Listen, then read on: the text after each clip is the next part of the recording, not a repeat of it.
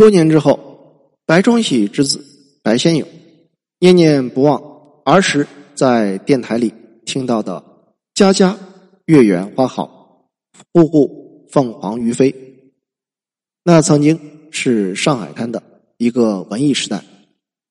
当时一些电台为了吸引听众，还会邀请当红的歌星现场点播。姚丽回忆说，当时周璇最红，他唱一首歌五块十块，有的时候还要拿十五块。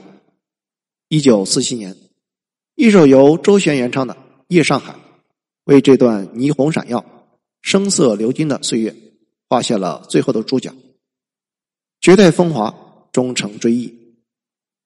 京官李香来曾经被日军利用过，有过一段不那么光彩的经历，但是能够讲一口流利汉语的他，战后选择了留在中国，投身音乐事业。南下香港后，他掀起了一股李香兰风，后来他结婚返回日本，离开舞台从政，当选为日本参议院议员。从政之后，李香兰一直致力于中日友好。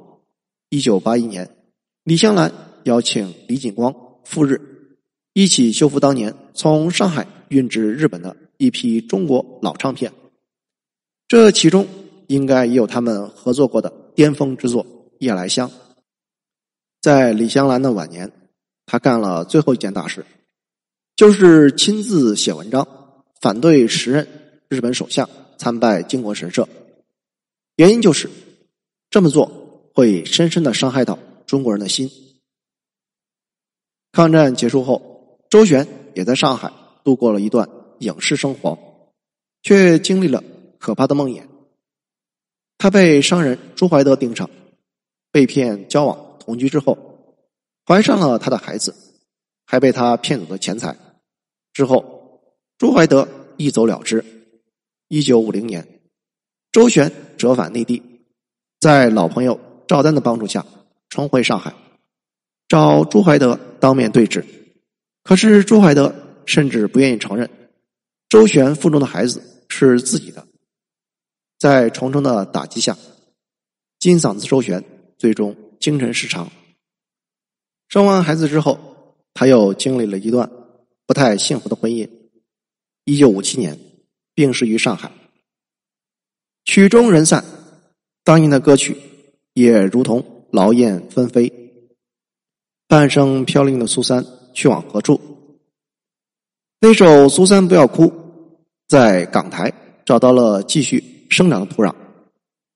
他在粤剧选段中和传统交融，也在后来的流行歌曲中被赋予了更多的生活气息。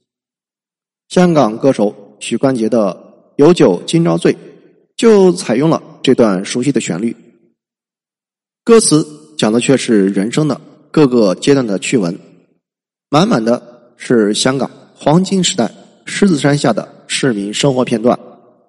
歌词是这样的：童年就八岁多欢趣，见到狗仔起势追，爷爷画我去，性嗲喜剧买包花生噗噗脆。更多的旧上海所流行的歌曲被徐小凤、邓丽君、费玉清、凤飞飞、蔡琴、梅艳芳等一代的歌星所翻唱，也在多部的影视剧中客串，至今为人所熟知。其中就有《何日君再来》、《四季歌》、《天涯歌女》、《夜来香》、《凤凰于飞》、《恭喜恭喜》等等。老歌不死，不曾凋零。到了上个世纪八十年代，当年风靡上海滩的旋律乘着改革的春风重返故地。二零一九年，九十七岁的银嗓子姚丽在香港逝世，她悄然地带走了一个时代。曾经被徐小凤、邓丽君等天后奉为偶像的姚丽，成为了上海滩七大歌后最后离世的一位。直到这时，很多人才想起这首演唱过《玫瑰玫瑰我爱你》、《恭喜恭喜》的歌星，以及他们那一代人的芳华。而今歌声再度响起，苏三远去，空余甜蜜蜜。